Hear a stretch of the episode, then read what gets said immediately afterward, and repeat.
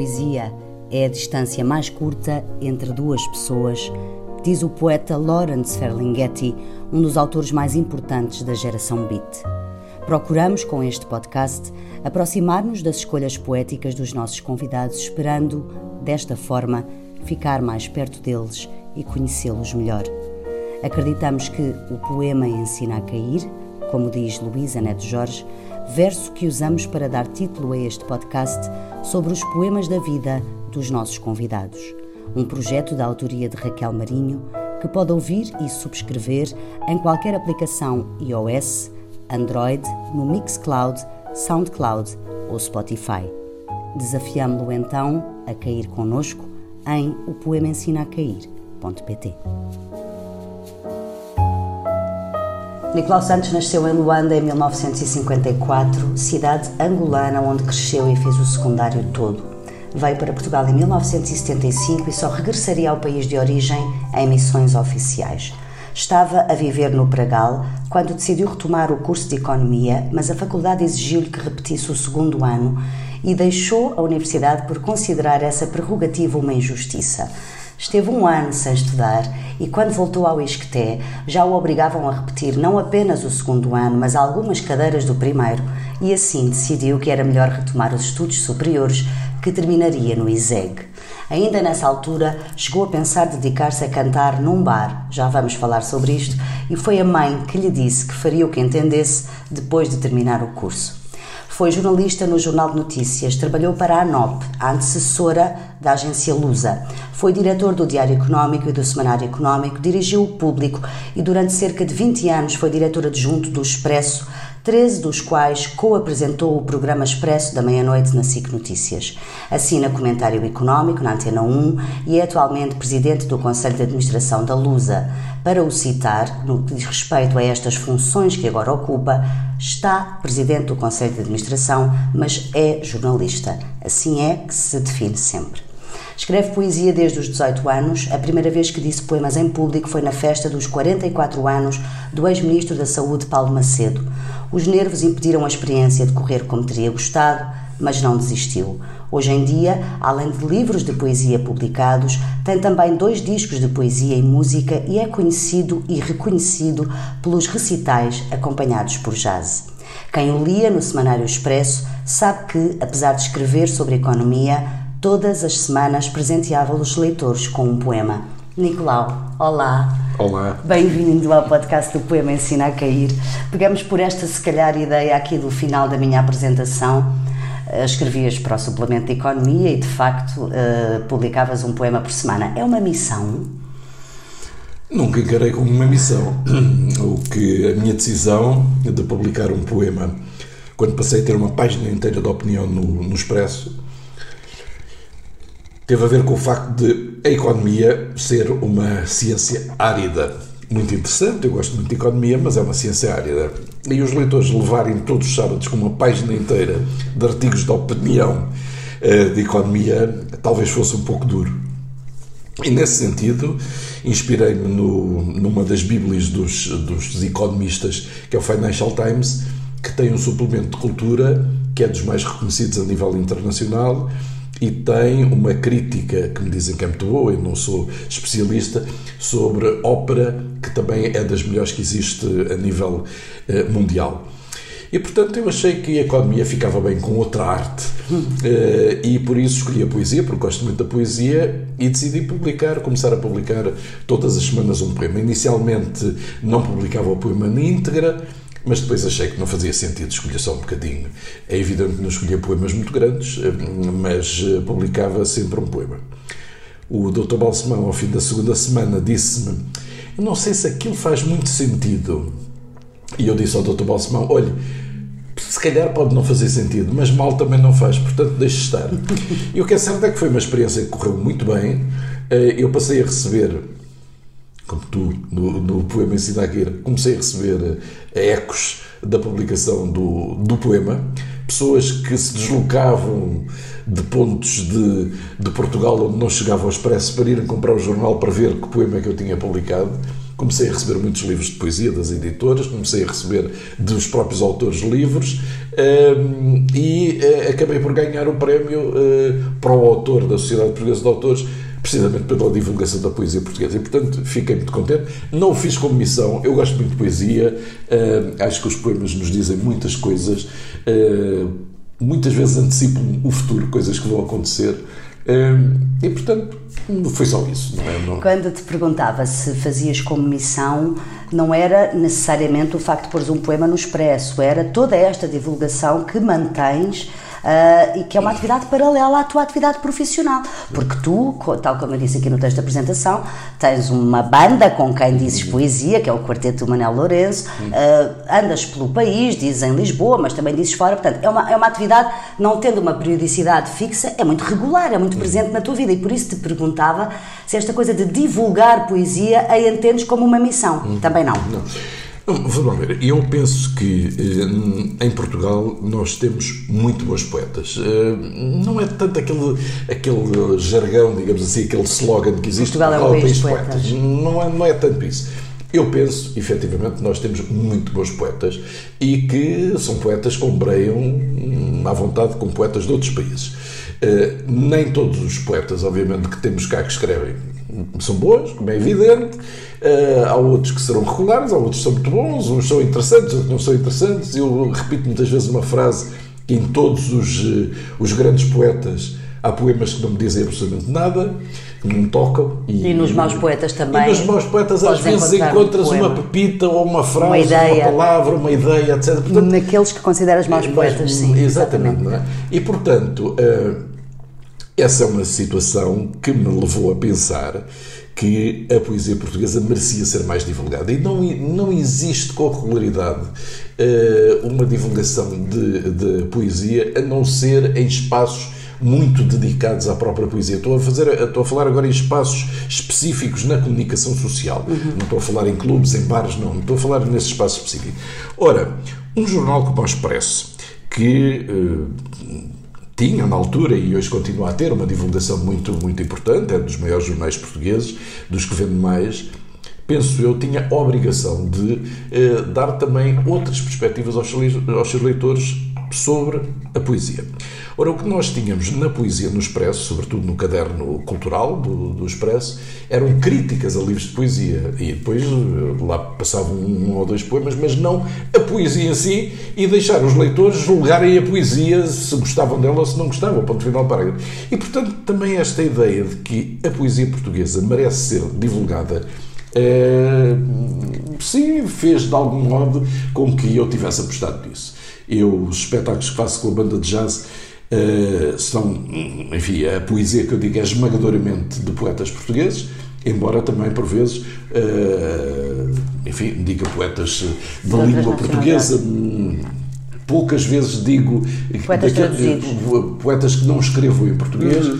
mas, mas enfim, mas eu penso que os poetas portugueses que não vivem da poesia, porque obviamente ninguém vive da poesia em Portugal, infelizmente, e se calhar em nenhuma parte do mundo é possível viver só da poesia, mas o que é certo é que considero que temos muitos e bons poetas, muitos e bons poemas e que vale a pena que as pessoas conheçam isso e não fique tudo restrito a um círculo muito literário, muito concêntrico de pessoas que já conhecem tudo e mais alguma coisa. Uhum. É bom que a poesia se democratize e popularize e eu espero dar o meu contributo, ter vindo a dar o meu contributo para isso.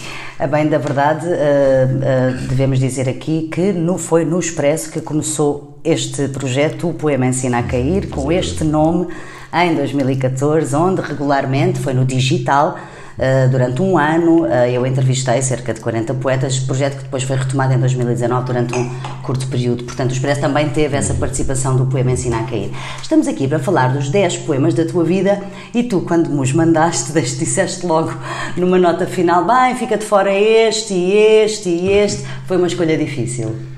É sempre uma escolha difícil, porque, enfim, há alguns poemas que nos marcam muito, muito, muito, muito, e depois há outros que são muito importantes, mas a diferença para um que não entra é, é pequena, não é? Uh, aliás, um tipo pode acordar um dia de manhã e gostar mais de um poema e outro dia estar mais cinzento ou estar mais sol, gostar mais de outro.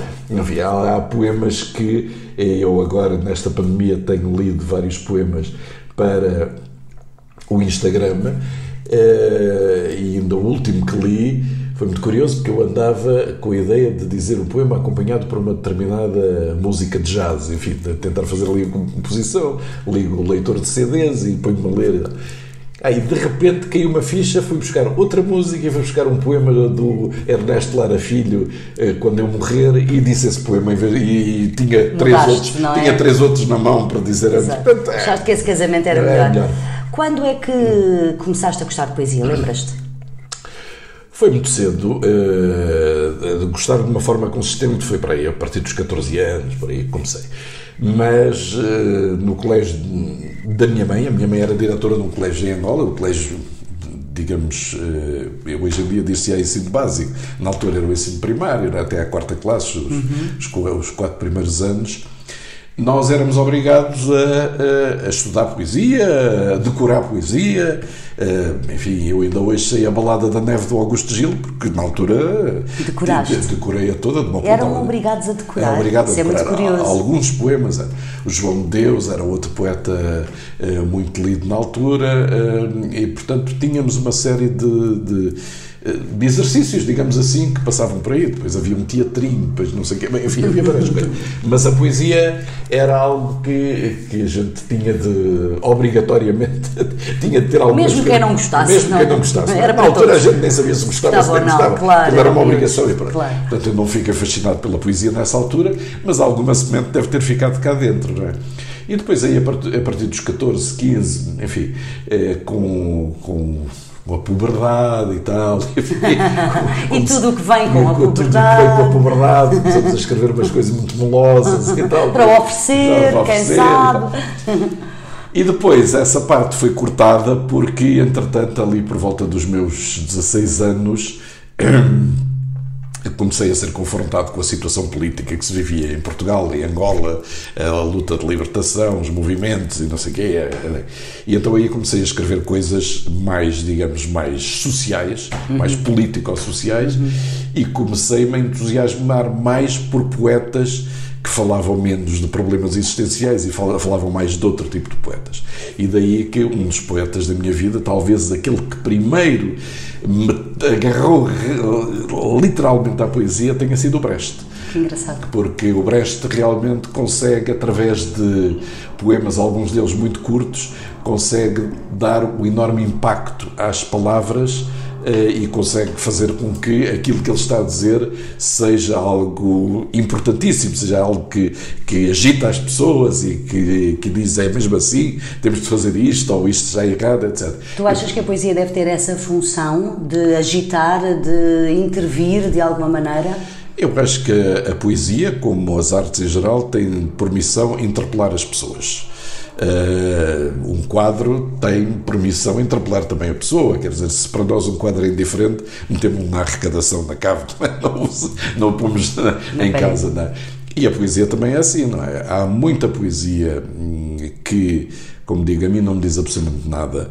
Há muita poesia hum, muito.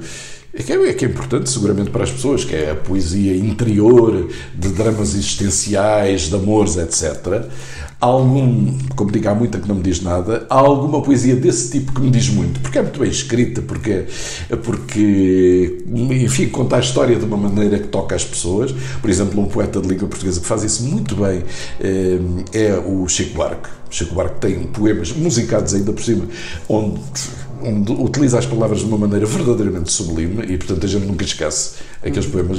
Mas aqueles poemas são também poemas quase todos de amor, ou de tristeza, ou de desgraça, etc. Andam ali à volta. Sim. Depois, há poemas de, uh, poemas, uh, digamos, de luta, poemas sociais, etc.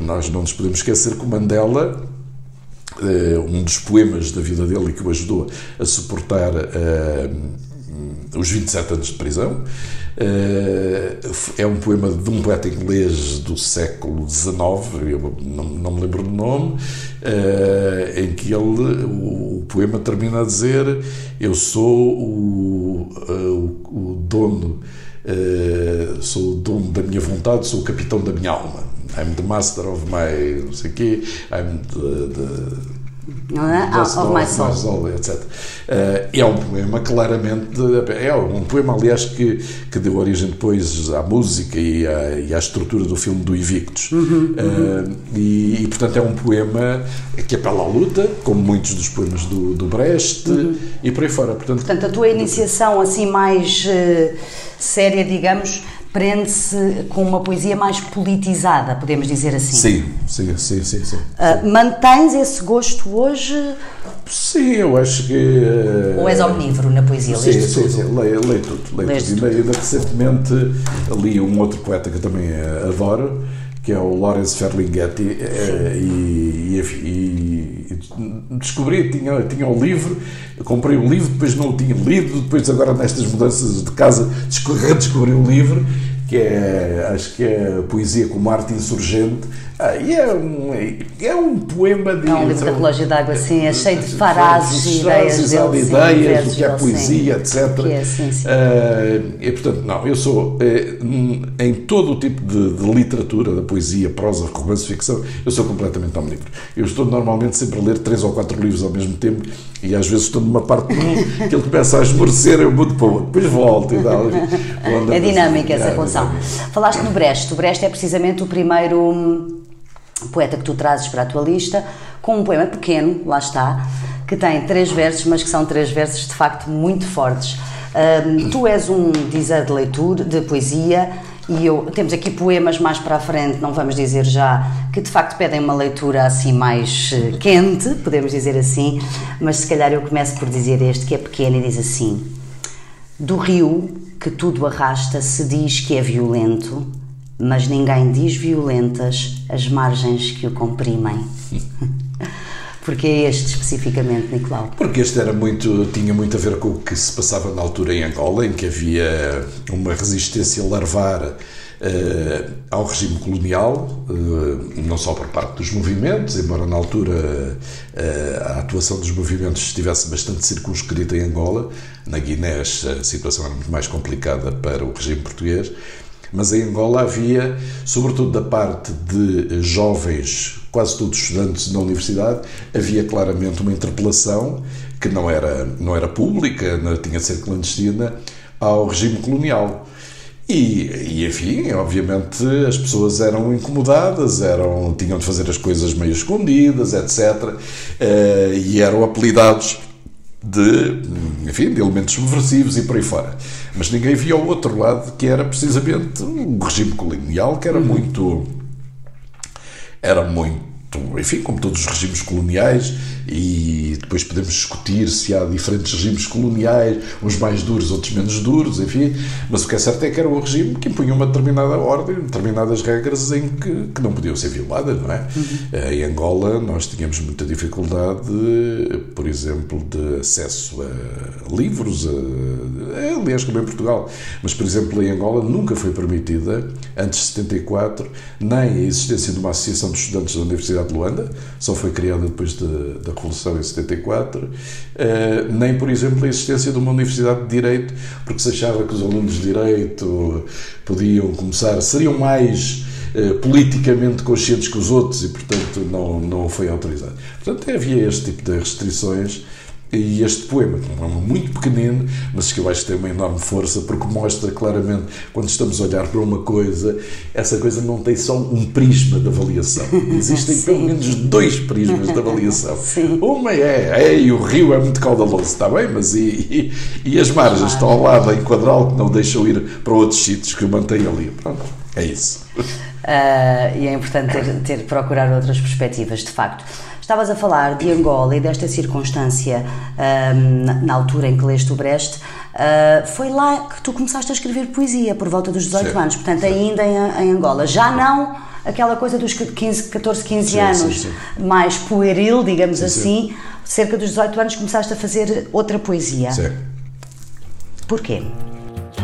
Olá, eu sou Daniel Oliveira e pode ouvir o meu podcast associado ao poema Ensina a Cair em perguntarnãoofende.pt. Porque é a maneira de me expressar, enfim, se calhar tem a ver também com as minhas características. Eu sou uh, uma pessoa que, por exemplo, no desporto em Angola, nunca fui corredor de fundo, fui sempre corredor de velocidade. e para escrever um romance, por exemplo, é preciso ser um corredor de fundo. Para escrever poesia, pode ser um corredor de velocidade e depois voltares lá outra vez para, para tentares resolver se alguma coisa não, não te saiu bem. Mas agora para escrever um romance, e eu sei porque ando a tentar escrever há não sei quantos anos, uh, é preciso ter outra, outra resistência. E eu, as minhas características sempre foram: eu fui corredor de 100 metros, fui corredor, fui, uh, fiz salto em comprimento, triplo salto, etc. Nunca fiz maratona. Ou melhor, fiz uma vez uma maratona, mas uh, foi porque tínhamos de fazer a maratona. De resto, não. e portanto, eu sempre me dei muito melhor com a poesia Sempre achei, sempre achei, enfim, isto também é um pouco exagero, mas muitos dos livros que eu li na, no liceu e que, enfim, éramos obrigados a ler, dos grandes, dos grandes clássicos portugueses, havia partes nomeadamente as, as, partes descritivas, de como era a quinta, como era a casa, como não sei o quê. Tu achavas maçadora? Eu achava aquilo uma maçadoria, achava que aquilo era para encher páginas e não sei o quê. Mas o que é que interessava se tinha trepadeiras azuis e não sei o quê. Achavas nessa altura? Achava nessa altura Eras que aquilo, miúdo, não é? que aquilo era, era uma coisa. É, não valia a pena estarmos, estarmos a, a, dar ali tanta atenção a esses pormenores todos e portanto sempre achei que aquilo era mais para encher do que para outra coisa, que não, não fazia nenhum sentido. E pronto, e portanto, se calhar foi por isso. Mas a poesia para mim sempre teve muito mais, muito mais impacto, muito mais. Porque é um impacto mais imediato. Tu lês e em, em cinco minutos tu tens o impacto. És atingido, és ou não. Atingido por isso. Um livro não, demoras algum tempo, umas horas. Também pode ser atingido, mas demora sim, mais sim, tempo. Sim, claramente. claramente. Eu, eu li alguns livros que me, enfim, que me foram autênticos murros no estômago. Mas uh, demoras é mais tempo a lê-lo. É chegar lá, não é? É verdade. Um, tens esses poemas que escreveste por volta dos 18 anos? Guardaste-os? Há, há para aí umas caixas. E quando os lês, como é que é? Ah, não, claro, aquilo não, não tem. não gosto. no meu primeiro livro acho que ainda recuperei um ou dois, uh, corrigi algumas coisas e tal.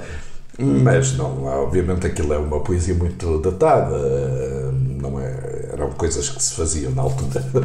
mas exprimir o que nos ia na alma, sim, mas não, não, não é nada muito estruturado. Não é, não é por aí. Então, o teu hum, segundo poema, segunda escolha, é Natália Correia. É um poema conhecido e muito bonito. Ia pedir-te para leres, pode ser, uh, Nicolau? A Defesa do Poeta, vamos lá. Bom, vais-me emprestar os papéis. Posso emprestar os papéis, com certeza cá estão, são dois. Que, uh, a Natália é, era uh, uma enorme poeta e esta defesa do poeta é mais uma vez uma, um poema é, onde está confrontada a liberdade da poesia face ao regime opressivo que na altura vigorava em Portugal. eu, passado, ano passado, uns bastantes anos, acho que foi o ano passado que eu li um livro onde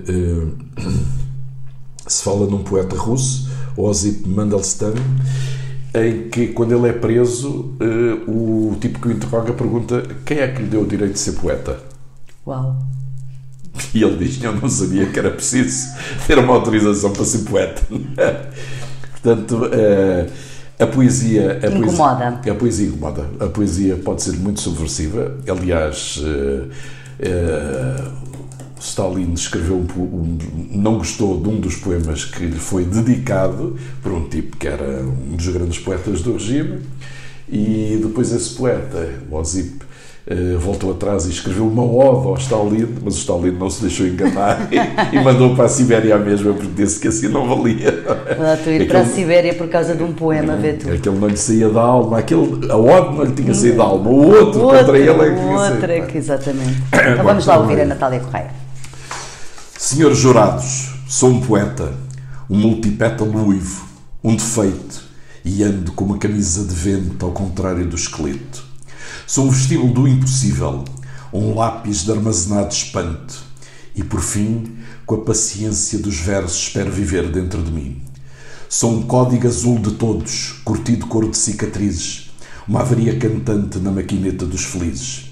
Senhores banqueiros, sois a cidade, o vosso infarto serei. Não há cidade sem o parque do sono que vos roubei. Senhores professores que pusestes a prémio minha rara edição, de raptar-me em criança que salvo do incêndio da vossa lição. Senhores tiranos que do baralho de impó volverdes sois os reis, sou um poeta, jogo bons dados, ganho as paisagens que não vereis. Senhores heróis até aos dentes, puro exercício de ninguém, minha cobardia a esperar-vos umas estrofes mais além. Senhores 3, 4, 5 e 7, que medo vos pôs por ordem, que pavor fechou o leque da vossa diferença enquanto homem. Senhores juízes que não molhais a pena na tinta da natureza, não apedrejeis meu pássaro sem que ele cante minha defesa. Sou uma impudência, a mesa posta de um verso onde o possa escrever. Aos subalimentados do sonho, a poesia é para comer. Esta parte final vale o poema todo. É o poema verdade. é muito bom, mas esta, esta, frase final é, vale o poema, não é? É uma. Aos subalimentados do sonho, a poesia é para, vos comer, é para comer. É, Achas que sim, não é? Achas que é para comer a poesia? Achas que sim? também é para comer. Também é para comer. Também é para comer. Porque de facto há uma ideia ainda eh, que prevalece eh, junto de algumas pessoas de que a poesia é assim uma. hum, Uma coisa solene, difícil, eh, algo inatingível. Não tens essa ideia também de que há pessoas que pensam Mas isso? sim, não tenho nenhuma dúvida sobre isso. A minha mãe, eu agora vou dizer algo que espero que ele não fique incomodado, porque eu gosto muito dele. A minha mãe, eh, quando comecei a meter nestas cavalarias de dizer poesia em público, eh, andou atrás de mim várias vezes e diz: Ó filho, tu tens de ir aprender a dizer poesia. Eh, tens de aprender a dizer poesia como o Vítor de Souza. E eu disse: Mãe, a última coisa que eu quero é dizer poesia como o Vítor de Souza. Eh, Eu quero dizer poesia como eu a sinto, não é? O Vítor Sousa tem a maneira dele dizer, outras pessoas têm a, maneira de dizer e cada um tem a maneira de sentir a sua poesia. E um poema pode ser lido de diferentes maneiras por diferentes pessoas e com Que intuações. tem a ver com a interpretação Com a que o leitor faz do poema. Eh, e portanto não faz, Com não faz grande sentido. Por exemplo, o Mário Viegas, que para mim era um tipo brilhantíssimo a dizer poesia. eh, enfim, eu respeito muito o João Vilaré, mas acho que o Mário Viegas me diz muito mais. Ele, ele realmente era um tipo brilhante, embora o Vilaré também fosse muito bom. Mas eh, há uma entrevista dele onde eh, lhe dizem coisa, então, mas o senhor é um declamador e tal. Dizem, pá, não me chame de declamador, caralho, eu digo poesia, o que eu faço é dizer poesia. É é isso isso que eu faço, eu digo poesia. Pá, Mas tu dizes poesia, tu preferes casar a poesia com música. Sim, Porquê? sim, não só, também digo poesia sem música, mas a primeira, a primeira experiência, esta minha história da poesia, de dizer poesia em público, tem a sua graça porque isto começou num, num concurso que havia eh, e, e que foi feito pela Carris para pessoas que quisessem escrever poemas sobre a Carris. Na altura, quem estava à frente da Carris era o Helder Oliveira, que é uma pessoa que era quadro do BPI, mas tinha sido nomeado presidente da Carris, e o Helder Oliveira também gostava muito de poesia, de música, etc. E, portanto lançou esse concurso e escolheu o Zé Fenha, para, ou foi o Zé Fenha que apresentou o projeto, já não sei bem, para fazer isso. O Zé Fenha ah, organizou, aquilo receberam muitas coisas, muito- muitos poemas, tal, tiveram de escolher uns, e a minha mãe ficou em terceiro lugar. E eu fui receber, eh, fui com ela acompanhar quando ela foi receber o prémio. E na altura ele disse um poema que também é um dos poemas da minha vida, não sei se pus aí isso não, que é Os Elevadores de Lisboa, Puseste.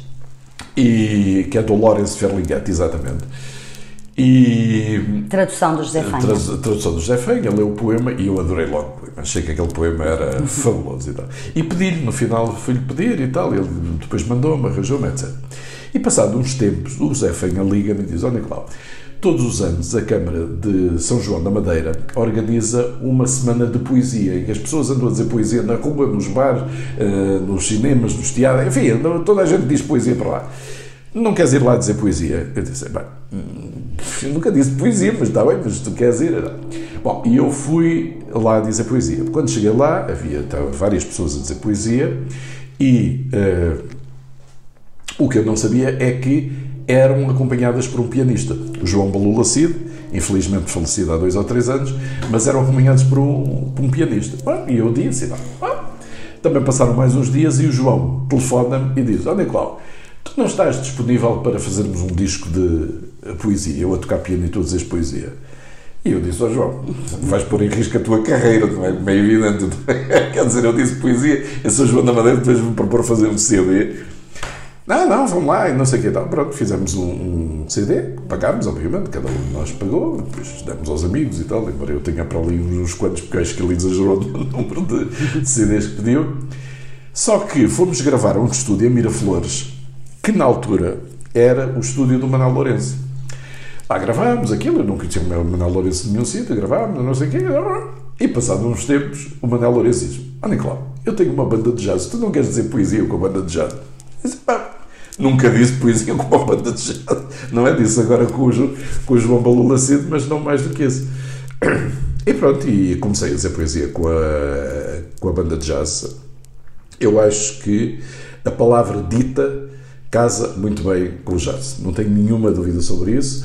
Eh, eu sei que há muita gente que, que é purista e que não admite dizer. E poetas também. E, que, que não admitem dizer a palavra. Preferem a palavra sem, sem acompanhado com a, com, a, a, poesia.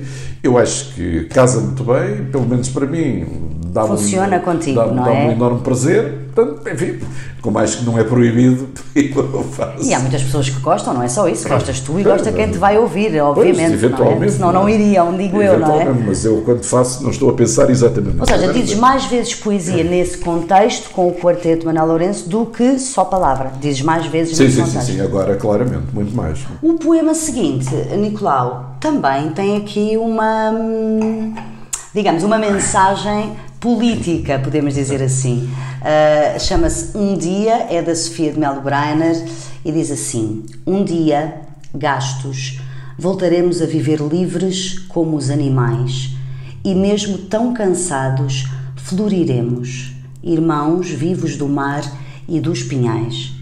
O vento levará os mil cansaços dos gestos agitados e reais e há de voltar aos nossos membros laços a leve rapidez dos animais.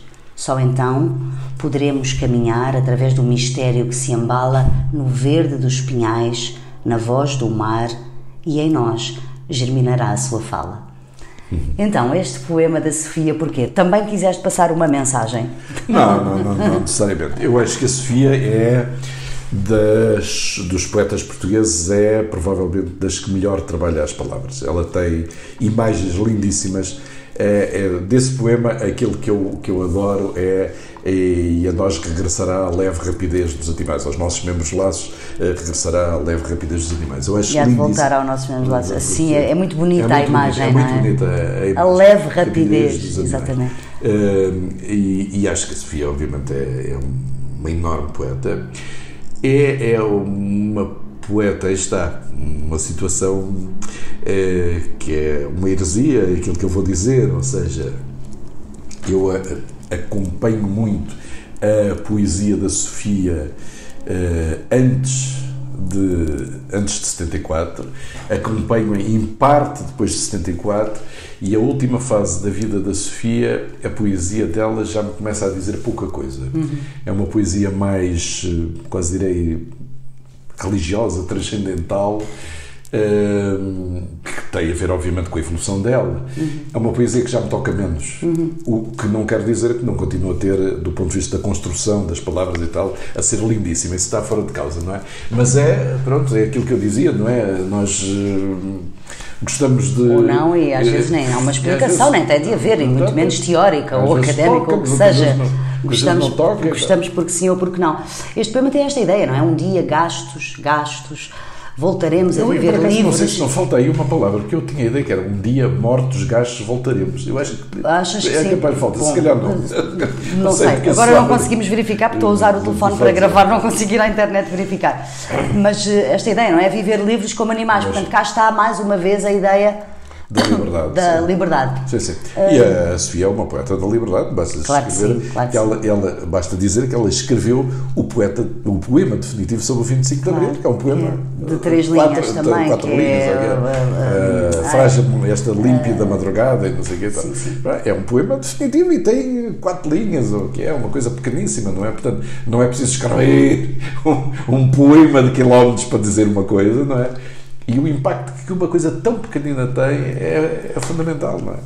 Há pouco, hum, quando falávamos do facto de tu uh, dizeres poesia acompanhada de uma banda jazz, eu passou uma ligação, porque estava aqui a olhar para o poema da Sofia, então passei logo à frente, mas quer dizer, na altura que eu te devia ter perguntado há 3 ou 4 minutos, então, então, quando eras jovem, adulto, disseste à tua mãe que querias ir cantar para um bar? Nós todos temos, a, temos as nossas lá. fases de vida. Eu, na altura, tinha uma namorada que uh, tocava muito bem viola e nós eh, íamos muito a um bar que existia uh, na Graça, ao pé do. Uh, ao pé da Feira do Lado, onde é a Feira ah. do Lado, e que se chamava Chafarica. Não, não tem nada a ver com, com Chafarix. Chamava-se Chafarica. E lá cantava um cantor angolano, gordo, negro, imenso, que era o Vum Vum. Uh, e a gente passava lá noites e noites e noites a cantar, ele, ou melhor, ele tocava, cantava e a gente acompanhava, blá blá blá. Bom, e aquilo foi sedimentando e ela. Isso foi no ano em que tu não estudaste? Foi no ano em que disseste agora não vou estudar porque isto é injusto? É uma foi. boa pergunta, já não, já não sei. Mas foi por essa altura? Foi por essa altura. 20 e picos. É. E ela tinha menos 5 anos que eu, portanto eu devia andar ali nos 28, não, não, mais novo, de certeza, 25 por aí, e ela devia ter 20. Foi, depois eu vim para cá com 21, depois eu devia ter à volta de 25 anos. E aquilo realmente era, era uma alegria, não é? Era uma alegria, porque aquilo cantar, ouvi-la, ela não só tocava muito bem, como cantava muito bem. Não? E até que um dia surgiu-nos a ideia de ah, a gente vai também começar a, a cantar. Os dois, a Os ideia dois, era fazerem uma parelha. Eu não sei tocar nada, não é? Uhum. Só em miúdo aprendi acordeão, mas desaprendi rapidamente. Uh, e pronto, e, portanto tínhamos essa, essa ideia e eu cheguei à minha mãe e disse, não bem, só que entretanto o meu pai tinha morrido uh, e, e portanto os meios de subsistência não eram assim muito abonados. A minha mãe era e é, agora está formada em professora primária e portanto também não ganhava assim muito e não havia fortuna, não, não veio nada de Angola e portanto ela disse, pois é meu filho, então vais tocar, vais aqui de casa, não contas com ajuda para isso, não é? Portanto vais à tua vida. Pronto, e eu achei que realmente a minha carreira como cantor, se calhar não ia ser Podia ser adiada. ia ser adiada. Mas logo se via, não é? Primeiro ias acabar o curso. primeiro o curso e depois a gente dá um pulo para, para a música. Muito bem. Seguimos para um grande poema, a Carta a Meus Filhos sobre os Fuzilamentos de, de Goya. Goya. Então, Nicolau, porquê este poema? Bom, do Jorge acho, de Sena. Eu acho que esse, o, o Sena, para mim, é outro dos grandes poetas e, e talvez injustamente esquecido, poucas vezes dito, eh, mas o Sena é, para mim, é um gênio, que ele, aliás, espraiou-se por muitos géneros, não só pela uhum. prosa, pela uhum. poesia, pela poesia, pela prosa, ficção, romance, mas foi ensaísta, uhum. professor, enfim. Uh, teve uma vida muito difícil porque foi escorraçado de Portugal e teve de fazer a sua vida fora, no Brasil, Brasil depois para os Estados Unidos. Sim. Uh, nunca lidou bem com isso. Ficou sempre uma pessoa amarga, ressentida, porque ach, uh, achava, e justamente, que aqui nunca lhe reconheceram o devido valor. Uh, e ele tem, tem poemas violentíssimos contra contra o país, contra aquele país que existia naquela altura. altura sim. Uh, e é um, eu sempre, sempre admirei o Senna. E acho que este poema é um poema que é um poema que eu acho que é completamente intemporal. É um poema que ele dirige aos filhos, como se diz, e onde diz: Olha, eu não sei não sei que mundo é que vai ser o vosso, não é? sei o que foi o meu e tal, não sei qual é que vai ser o vosso. Vocês têm de se lembrar, é que o vosso que vocês vão ter, para vocês terem esse mundo, que se calhar pode não ser o ideal para vocês, mas para terem esse mundo, apesar de tudo, houve muitos tipos que sofreram, que claro. penaram, que morreram, para, etc. Para chegarem. Para chegarem, para chegarem aí. E eu digo, muitas vezes, no outro dia estava a ouvir, uh, uh, acho que era no público, que fazia uma, uma reportagem eh, sobre os millennials, portanto, a nova classe dos uhum. millennials, que passou a ser, enfim, uma coisa cunhada sempre por, pelos Estados Unidos. E então um dos millennials dizia, ou era a jornalista que dizia, ou o jornalista, não sei bem e tal, coitados dos millennials, já sofreram duas crises na sua vida. E eu ri para mim e disse: oh, Espera aí, eu ainda não morri, já levo em cima para aí umas sete crises, não é?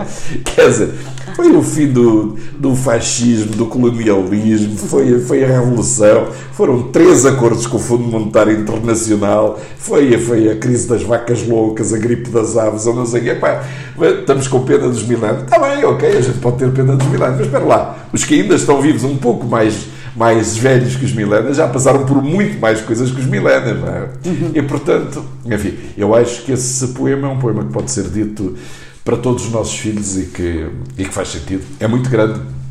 Hum, mais ou menos. Não sei, meus filhos, que mundo será o vosso. É possível, porque tudo é possível, que ele seja aquele que eu desejo para vós. Um simples mundo onde tudo tenha apenas a dificuldade que advém de nada haver que não seja simples e natural. Um mundo em que tudo seja permitido, conforme o vosso gosto, o vosso anseio, o vosso prazer, o vosso respeito pelos outros, o respeito dos outros por vós. E é possível que não seja isto, nem seja sequer isto, o que vos interessa para viver. Tudo é possível, ainda quando lutemos como devemos lutar, porquanto nos pareça a liberdade e a justiça, ou mais que qualquer delas, uma fiel dedicação à honra de estar vivo. Acreditai que nenhum mundo, que nada nem ninguém vale mais que uma vida ou a alegria de tê-la. É isto que mais importa, essa alegria. Acreditai que a dignidade em que hão de falar-vos tanto não é senão essa alegria que vem de estar-se vivo e sabendo que nenhuma vez alguém está menos vivo, ou sofre, ou morre, para que um só de vós resista um pouco mais à morte que é de todos e virá. Que tudo isto sabereis serenamente, sem culpas a ninguém, sem terror, sem ambição e, sobretudo, sem desapego à indiferença, ardentemente espero. Tanto sangue, tanta dor, tanta angústia, um dia, mesmo que o tédio de um mundo feliz vos persiga, não hão de ser em vão. Confesso que muitas vezes, pensando no horror de tantos séculos de opressão e crueldade, hesito por momentos e uma amargura me submerge inconsolável. Serão ou não em vão? Mas mesmo que o não sejam, quem ressuscita esses milhões? Quem restitui não só a vida, mas tudo o que lhes foi tirado? Nenhum juízo final, meus filhos, pode dar-lhes aquele instante que não viveram, aquele objeto que não fruíram, aquele gesto de amor que fariam amanhã. E por isso, o mesmo mundo que criamos nos cumpre tê-lo com cuidado, como uma coisa que não é nossa, que nos é cedida para aguardarmos respeitosamente em memória do sangue que nos corre nas veias, da nossa carne que foi outra, do amor que outros não amaram porque lhe o roubaram. É muito bonito o poema, de facto. E, e, é também um elogio da memória, não é? Da importância da, da memória. Um... De respeitar os que antes de nós uh, trabalharam para que nós pudéssemos estar neste mundo. É, é, é, muito importante esta, esta ideia de respeitar a memória. E porquê? Porque nós hoje temos muitas vezes a tendência para analisar os atos dos nossos antepassados à luz dos nossos valores atuais e do nosso, enfim, do, da nossa situação atual. Ora, há muitos anos os valores eram outros, a maneira de estar no mundo era outra, a, forma de encarar as coisas era outra. E, portanto, julgarmos hoje o que foi feito há 50 anos, há 100 anos, há 200, há 300, com os nossos olhos dois, é sempre um pouco difícil. Por outro lado, eu não tenho nenhuma dúvida que eu sou o produto de, dos meus antecedentes, minha, da minha geração. O meu avô foi para Angola no início do século XX e foi condenado. Foi condenado e, e deram-lhe escolher aqui entre ser preso durante três anos, ficar preso durante três anos na cadeia de Limoeiro, ou ir para Angola degradado, como na altura se dizia, durante cinco anos. Portanto, não estaria em prisão, mas tinha de ir para Angola e depois lá trabalhar. Meu avô foi acusado de ter engravidado uma senhora e ele dizia que não tinha engravidado a senhora, eh, mas em primeira instância foi condenado e foi para Angola.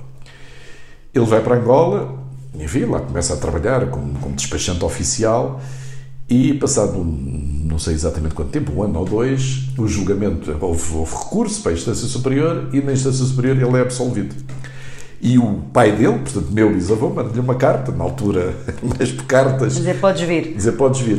Ele disse, não, já não vou. Vou ficar aqui, vou fazer aqui a minha vida. Portanto, a minha vida tem este acidente, ou seja, eu, estava, eu nasci em Angola, depois o meu pai, o, o meu avô tem filhos lá, casa, eh, com uma senhora portuguesa que vai daqui, casa por procuração com uma senhora portuguesa que vai ter com ele lá, a minha avó, tem filhos, portanto, eh, o meu pai já nasceu lá, eu sou angolano de segunda geração, e portanto, a partir por este facto, por uma acusação que foi feita ao meu avô de que tinha engravidado uma senhora, nós temos uma. Nascemos em Angola, pronto, ponto final para a E Angola tem esse papel tão importante na tua vida que, de resto, exatamente. aliás, está plasmada em algumas escolhas mais para a frente. É muito interessante, não é? Como um acidente do acaso uma, no passado uh, pode mudou, mudou mudar depois de toda uma família, não é? Uma, Mais do que uma geração. O, por falar em, em, situações complicadas, como falámos no, na carta aos meus filhos sobre os fusilamentos de Goya e noutros poemas anteriores, bem, este próximo poema do Lawrence Ferlinghetti, Os Elevadores de Lisboa, também é muito, é muito interessante e muito bonito o poema, porque também utiliza umas metáforas muito engraçadas para falar do Estado Novo. Claro. Uh, é um poema de que eu gosto bastante, já falámos dele, tradução de José Fanha, queres ler, Nicolau? Ele é, está, está em letras maiores, por isso é que são três folhas, não estranhos. eu, eu devia pôr ali o CD, que já tem isto gravado com música. Os elevadores de Lisboa sobem e descem e descem e sobem desde o início dos tempos, levando a vida de Lisboa acima e abaixo e abaixo e acima, como as riquezas de Lisboa foram crescendo e decrescendo acima e abaixo e abaixo e acima. E os elevadores de Lisboa foram os primeiros a nascer na cabeça de Macia Eiffel, o mesmo Macia Eiffel que só muito mais tarde construiu a Torre Eiffel em Paris. Mas os elevadores de Lisboa foram a verdadeira obra da sua vida, acima e abaixo e abaixo e acima. Os elevadores de Lisboa contam a história de Lisboa acima e abaixo e abaixo e acima. Contam, por exemplo, quando em tempos idos havia aquele tipo com o olho de peixe que passou a controlar os elevadores da cidade, como já fizera a tudo mais e foi essa a sua última grande conquista e ordenou que nenhum elevador da cidade pudesse deixar o chão sem a sua autorização pessoal e por escrito.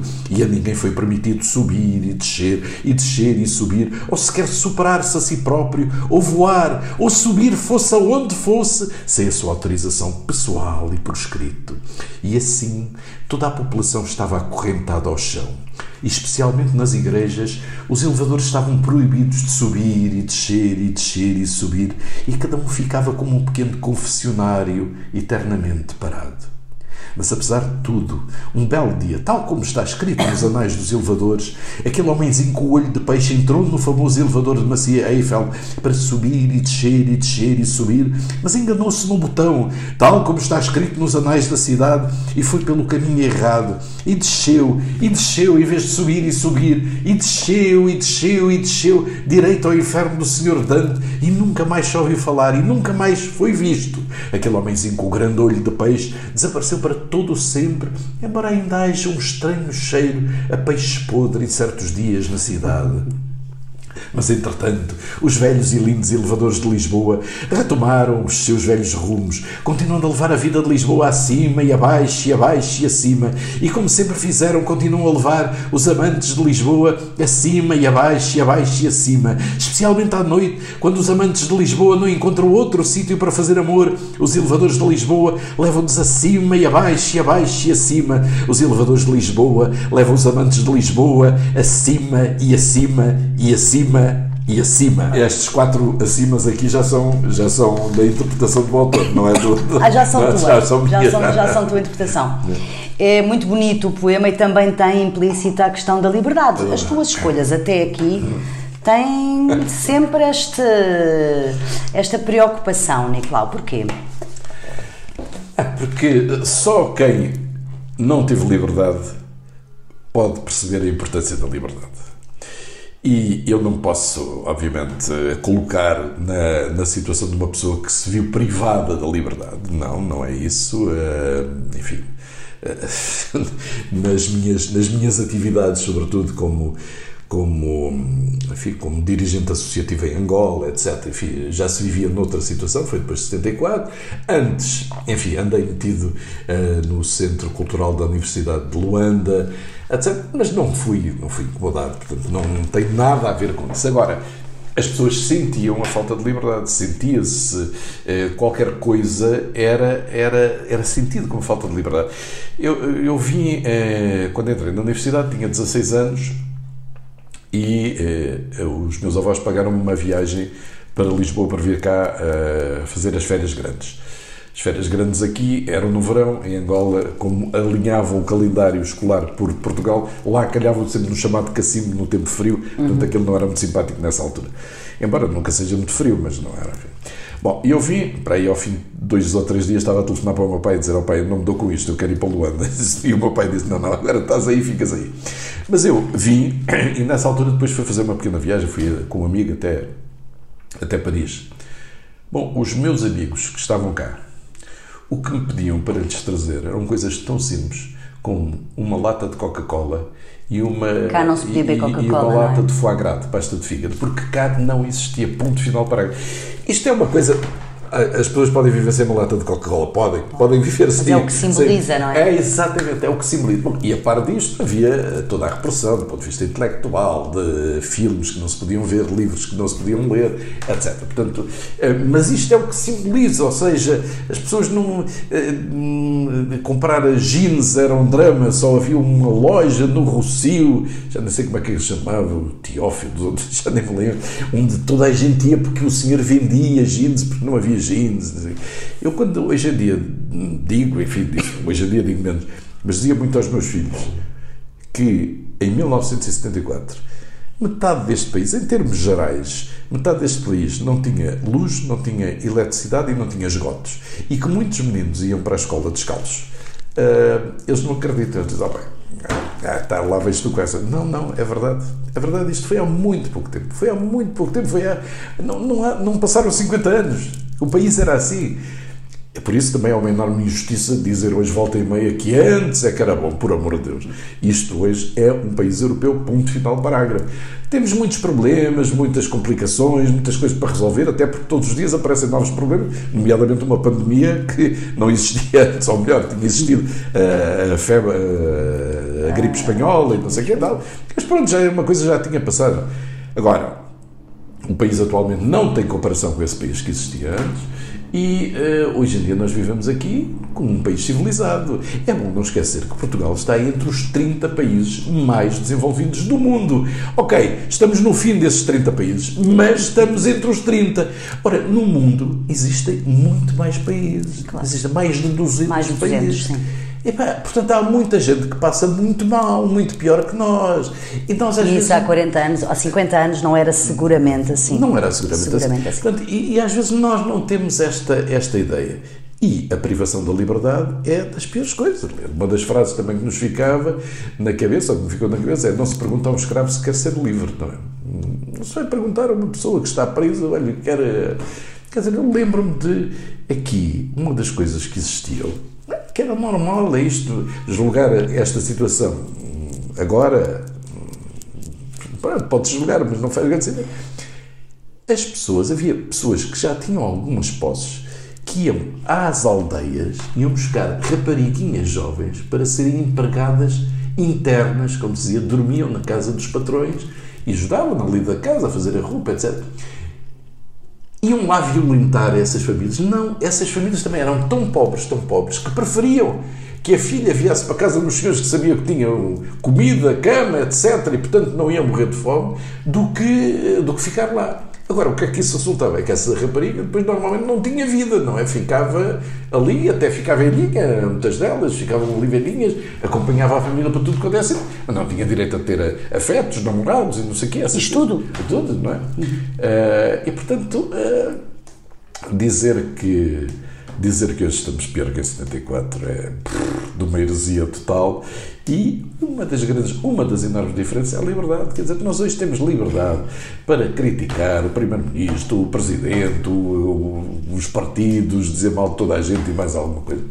As pessoas não se lembram que isto era completamente impossível. Completamente impossível. Alguém que Além de impossível, era penalizado. Era penalizado, claro. Era penalizado. Uma pessoa ia presa, não é? Ponto final parágrafo. E passava as passas do Algarve. Portanto, não perceber a enorme diferença que é viver em liberdade ou não viver em liberdade é não perceber o mundo.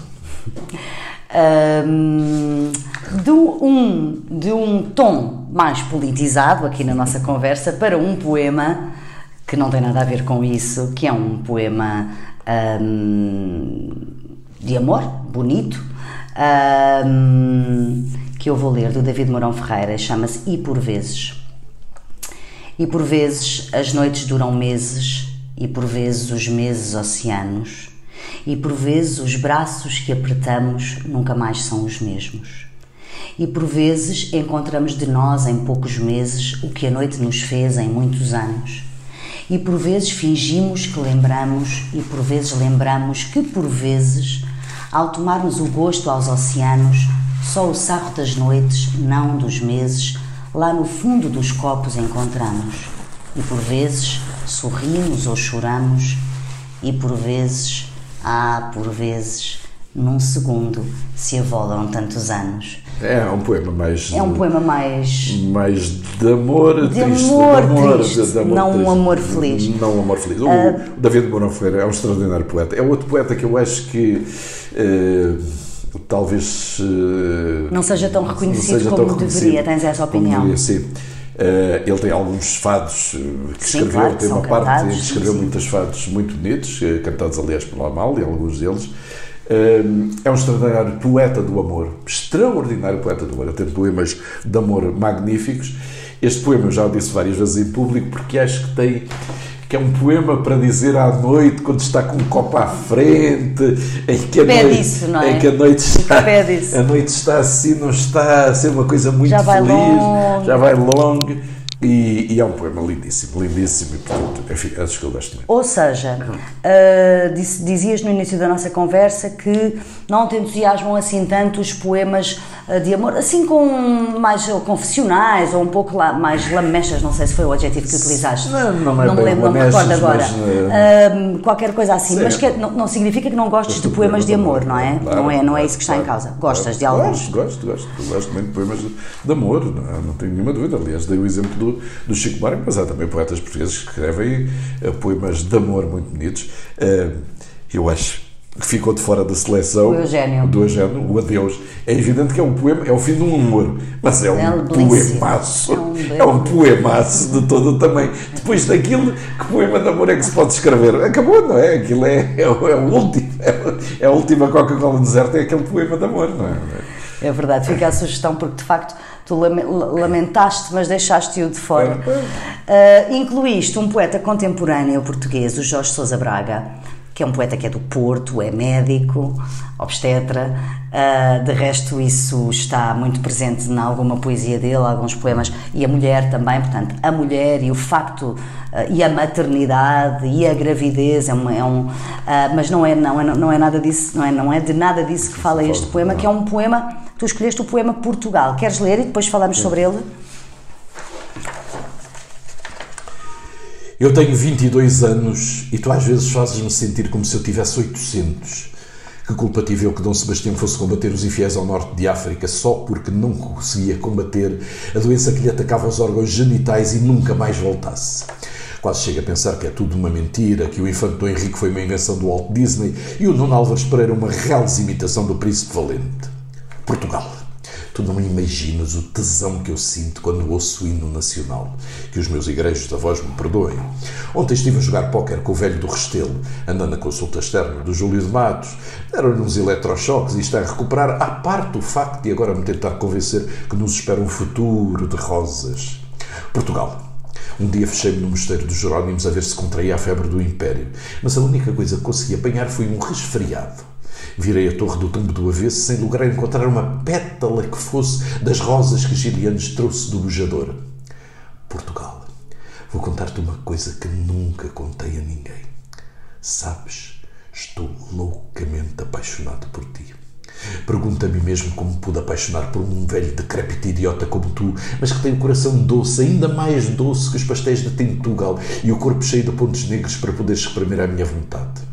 Portugal, estás a ouvir-me? Eu nasci em 1957, Salazar estava no poder, nada de ressentimentos. Um dia bebi vinagre, nada de ressentimentos. Portugal, sabes de que cor são os meus olhos? São castanhos, como os da minha mãe.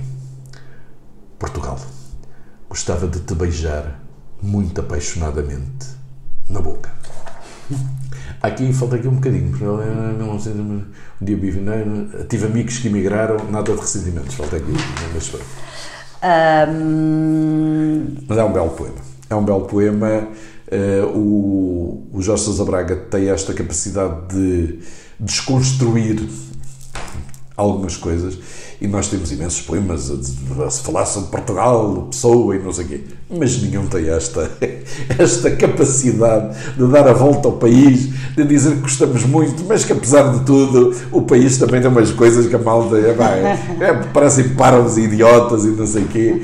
É, e isso não impede que a gente goste muito, pronto, enfim, nós, nós não gostamos exatamente de pessoas em estado puro. As pessoas têm virtudes, têm defeitos, têm, têm coisas que são adoráveis, têm outras que são detestáveis, e no fundo o que ele faz é exatamente dizer isso. É, estou apaixonado pelo meu país, é pá, mas tu é, tens pontos negros, tens não sei o quê, dizes parvoízo, és um velho decrépito idiota, não sei o quê. pronto, mas é. E ele tem, o Jorge Sadrada tem poemas lindíssimos, alguns deles são quase haikus, são tão pequeninos. Pois são, pois são, muito eh, pequeninos. Muito pequeninos e. Esta noite sonhei oferecer-te o anel de Saturno e quase ia morrendo com o receio de que não te coubesse no dedo. dedo é belíssimo. Tem, tem é coisas lindíssimas. Tem um poema erótico que é de um erotismo que muitas vezes não se pode dizer em público, não é? Tem ter uma bolinha, claro, claro. uma bolinha vermelha no cano. Uh, e é um grande poeta, pronto. E, e é, é, interessante porque ele é médico, é médico, não é pediatra. É obstetra, obstetra. Obstetra, obstetra, exatamente. Sim, sim. É, um, este poema que tu escolheste e que tem o nome Portugal. Uh, uh, recorda-me uh, uma entrevista que eu li tu antes de virmos gravar, onde tu dizias qualquer coisa como demorei 5 anos a adaptar-me ao país ou a Lisboa e 10 anos. Já, agora não me recordo, eu sei que havia não, uma. Demorei 5 anos a ser Lisboeta, Lisboeta e 10 anos a ser português. 10 anos a ser português, então, Nicolau.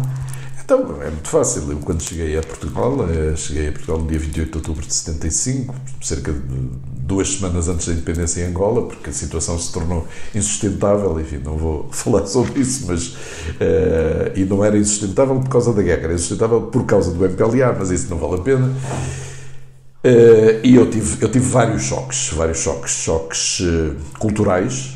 Uh, aqui o convívio era muito formal, as pessoas não iam a casa umas das outras com regularidade, ninguém, ninguém, ninguém era de uma fraternidade calorosa como existia em Angola, não era.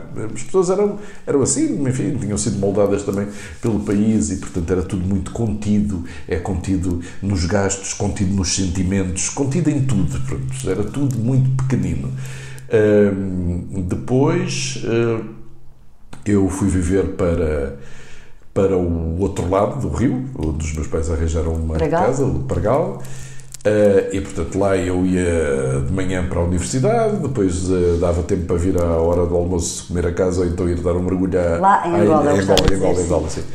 E, e depois à tarde ir outra vez para a universidade e vir calmamente uh, para casa à noite, em Angola. Cá, bom, tipo, levantava-se às 6 da manhã para apanhar o autocarro até, o, até Cacilhas, em Cacilhas apanhar o barco, depois mais a correr até ao, ao, ao, até ao Rocio, para apanhar um metro, porque a minha universidade era ao pé do Hospital Santa Maria, era o Isqueté inicialmente, depois acabei no ISEG. Uh, passava o dia todo na universidade, comia na cantina, a comida na cantina era algo, enfim, bastante diferente do que eu estava habituado a comer. Uh, basta dizer que eu trazia uma cabeleira afro, completamente afro, e tive de a cortar porque começaram a cair madeixas inteiras de cabelo por causa da minha mudança de, de ritmo de vida, de, de alimentação, etc. Uh, do ponto de vista gastronómico, aqui uh, as comidas eram temperadas com azeite, sal e vinagre. Dava a volta disso. Ninguém punha picante, chamado piripiri ou jindu, na comida. Não, é? Não havia frangos, frangos grelhados, frangos piripiri, como se comia lá. Comia-se pouco marisco, enfim, não, não, era, não era uma grande e, portanto, era tudo, tudo, tudo, Sentiste tudo, tudo, tudo, muito, muito diferente. Uh, do ponto de vista da, dos amigos, a vinda também foi, foi, foi acabou por ser muito fragmentária, porque foram muitos para sítios diversos. Diferentes. Houve gente que foi para o Porto, houve gente que foi para o Algarve, houve gente que foi para o Macau, outros para o Brasil. Perdeste a rede, não é? Sim. E, portanto, uh, isto deu para sentir muito, não é? Deu para sentir eh, Pouco a pouco, enfim, fui começando a apreciar Lisboa, não é? é basta dizer também ao clima, outro, outro choque verdadeiramente violento. no primeiro ano, é uma coisa que me envergonha até hoje, eu no primeiro ano eu tive de usar cerolas, porque eu tinha, não um frio, eu tinha um frio enorme nas pernas. No inverno, no não é? inverno. É? Uhum. E, portanto, foram muitos choques, eh, choques do ponto de vista, como digo, cultural, do ponto de vista eh, afetivo, do ponto de vista gastronómico, do ponto de vista musical também, enfim, da, do, do sítio onde ficámos inseridos, as pessoas eram excelentes, mas não era o meu meio, não, é, não, era, não era o meio onde eu estava habituado a, a viver, no Pragal, era claramente o meio que eu vivia em Angola, não era o mesmo meio que fui viver para o Pragal, onde existiam sobretudo operários e trabalhadores da Lisnave, enfim, da, daquela zona. Uh, havia, no Pragal não havia alternativas do ponto de vista cultural, eh, sei lá, assim, eh, espetáculos de música, cinema, teatro, nem me lembro se havia um cinema, mas não, não havia uma oferta, não é? E, portanto, tudo isso, enfim, provocou-me um enorme choque que, enfim, pouco a pouco fui-me integrando. fui-me integrando e há um momento onde as coisas onde eu encontro um pedaço da África em Portugal em Lisboa mais propriamente, que se chamava Beleza, das Irmãs Saudade e Silva, e onde uh, todas as noites, enfim, eu não ia todas as noites, mas para sair com muita regularidade, só via música africana, sobretudo música de Cabo Verde, mas também música de outros países da África, uh, e onde havia um grande convívio. Aí sim havia um convívio, toda a gente dançava com toda a gente, e parecia que estávamos em África, não é? Da por cima, o Palácio Stuart de Carvalhais tinha um ar feliniano uh, verdadeiramente extraordinário, e portanto aquilo amparou-me amparou muito nessa altura.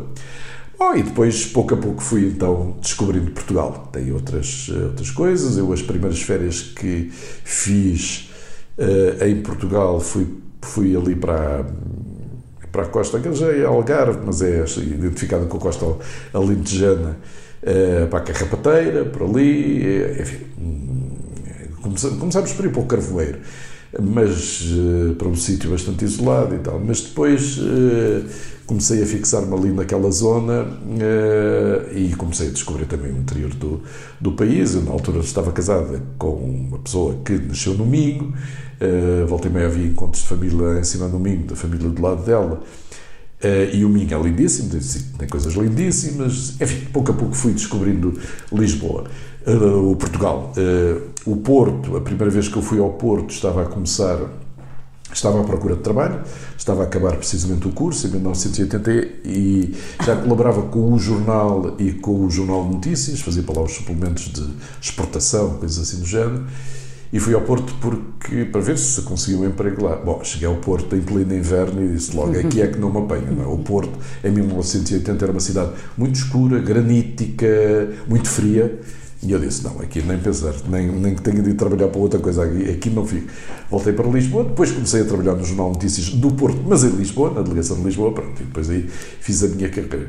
E fui conhecendo então depois o país, e o país tem coisas lindíssimas, e sobretudo, a partir do momento em que aderimos à União Europeia em 1986, o país começou-se a modernizar efetivamente e começou-se a poder chegar aos sítios uh, sem demorar horas e horas, não é? Eu lembro-me, em miúdo, a primeira vez que vi a Portugal passei cá também seis meses para aí, eh, que uma viagem que a gente fez, fui com uma tia para o Algarve de Lisboa para Albufeira. Bom, pelo Serra de Espinhaço de Cão, aquilo durava, eu, para mim, durou a vida toda. Mas durou, durou para aí 5 ou 6 horas em que toda a gente vomitou por caminho, porque nas curvas da. Aquilo era um. Toda, eh, o carro levava tudo, porque como se ia para lá, levava roupas, comida, o papagaio também ia, o papagaio, que eu não me esqueço do papagaio, também ia. Bom, aquilo era, era realmente era mudar de, de, de país, aquilo era uma coisa extraordinária. É? Portanto, enfim, hoje em dia chega-se a todo o sítio bastante mais. É mais muito cedo, diferente, é? sim, é Diferente, é? diferente. E portanto o país melhorou muito, tornou-se um E já te país. sentes português, então, portanto, Sim, 10 sim. anos depois já te sentias português.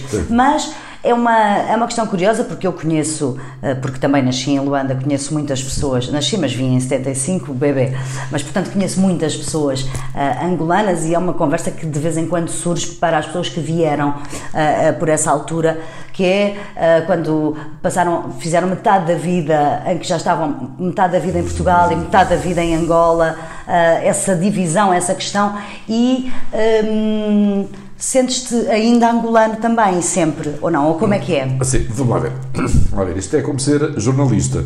Quem é jornalista nunca É- deixa de ser é jornalista. é Acabou. E quem nasceu em Angola nunca deixa de ser angolano. Sobretudo, não para quem nasceu eh, e veio muito pequenino, como tu. Não, mas eu vim de lá aos 20 anos. Portanto, eu tive vivências lá já muito intensas. E, portanto, Angola continua-me a dizer muito, não é? Eu... De resto, creio que tens, e também já, já deve falaste sobre isso em entrevistas, tens um grupo de amigos, precisamente, que são amigos Sim, de Angola, de Angola. dessa idade. Sim, sim, que vieram, Portanto, que vieram da tua Claro, adolescência, claro, não é? Claro, claro e eu, eh, esta pandemia, se houve uma coisa que, que eu descobri, foi a cozinha. Passei eu também a fazer cozinhados. E uma, eh, a, a minha coroa de glória desses cozinhados foi pela primeira vez na minha Fizeste vida. moamba? Fiz moamba. A sério, Extraordinário, saiu muito bem. Fiquei, Que maravilha, fizeste funge. Funge, Conseguiste fazer funge bem? correu tudo bem. E portanto, eh, não, não, quer dizer, só quem esteve em Angola é que adora comer moamba e sobretudo moamba com funge, não é? Porque senão ninguém come, não é?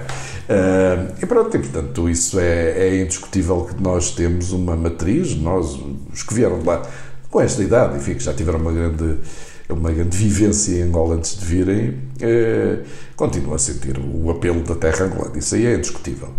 Eh, mas hoje em dia eu estruturalmente sou mais português do que, do que angolano, é evidente, não é?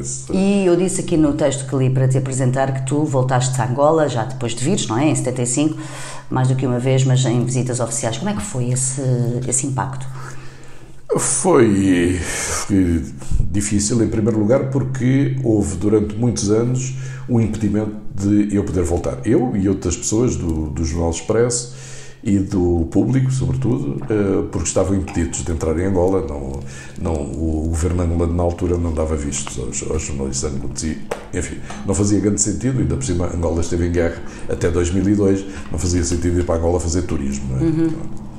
Mas, de qualquer maneira, havia sempre a curiosidade. Eu, os primeiros anos que eu estive cá em, em, em Portugal, e, e coincido com esse período dos 5 anos, eu acalentei muito o sonho de voltar para Angola. Acalentei esse pensamento. Acontece que eh, houve vários acontecimentos que me levaram a, começar a desistir. a, desistir disso. Em primeiro lugar, o meu pai, dois anos depois, voltou para Portugal e morreu rapidamente. O teu pai dizia que se viesse para Portugal, morria, não era? Então, e exato. coisa que aconteceu. Coisa que aconteceu. E morreu muito novo, tinha 56 anos. Portanto, esse foi o primeiro facto. O segundo facto é que, efetivamente, todas as referências, do ponto de vista de amizade, próximas, não é evidente, eu ainda continuo a conhecer muitas pessoas que estão em Angola, não é? Mas de amizades próximas eh, vieram todos praticamente. Não, deixou de haver a rede que eu conhecia lá, deixou de haver. E depois a sociedade angolana passou, eh, por causa da, da guerra, da longuíssima guerra civil que houve, passou por um processo de desestruturação em termos de valores, valores pessoais e valores sociais da sociedade. E eu não, não sei se consigo viver numa sociedade assim neste momento em que tu tens de gerir eh, favores, digamos assim, de um lado para o outro para obteres coisas, etc. Enfim, nós habituamos a viver depois em sociedades mais ou menos estruturadas, como aqui, a gente queixa-se muito da burocracia, etc. Enfim, mas as coisas lá vão funcionando. É muito mais difícil estar num sítio, e eu não estou a dizer que isto aconteça em Angola, porque não sei, mas, eh, mas ouço relatos, etc. Estar num sítio e diz, bom, ok, eu preciso disto, está bem, camarada e tal, mas estão a dar a ideia que para obteres isso tens de fazer, um fazer qualquer coisa, eh, tem de acontecer qualquer coisa. Bem, já não tenho, já não tenho capacidade para essa adaptação a esse tipo de coisas, não é?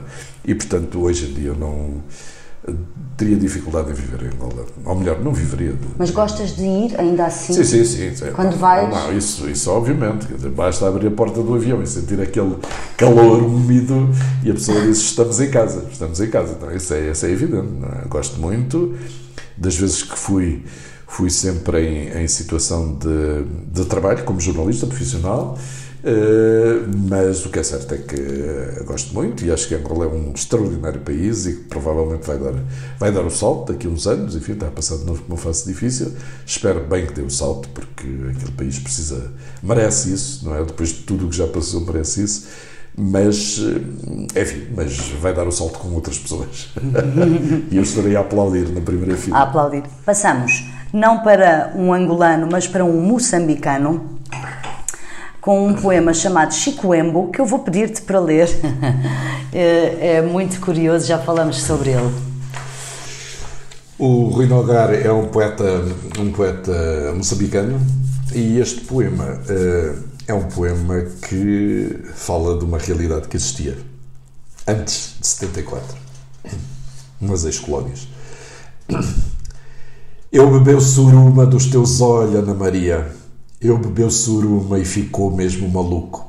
Agora eu quero dormir, quero comer, mas não pode mais dormir, mas não pode mais comer. Surumo dos teus olhos, Ana Maria, matou sossego no meu coração. Oh, matou sossego no meu coração. Eu bebeu suruma, oh, suruma, suruma dos teus olhos, Ana Maria.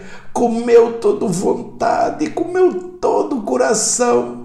E agora, Ana Maria, minha amor, eu não pode mais viver, eu não pode mais saber que meu Ana Maria, minha amor, é mulher de todo gente, é mulher de todo gente, todo gente, todo gente, menos meu, minha amor.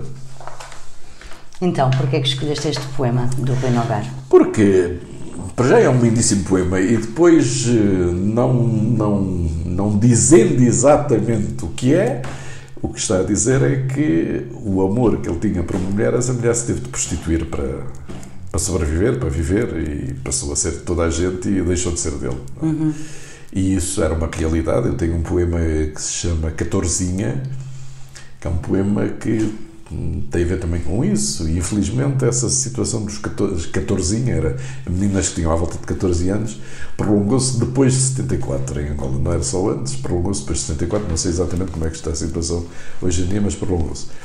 Em que, eh, em que havia, havia, havia quem procurasse menininhas hum, negras, eh, pequenas eh, para, para ter relações sexuais e, e enfim, e, e essas, eh, essas menininhas, ou mesmo a família das menininhas não tinham dinheiro, enfim, era uma maneira de ter um, um rendimento.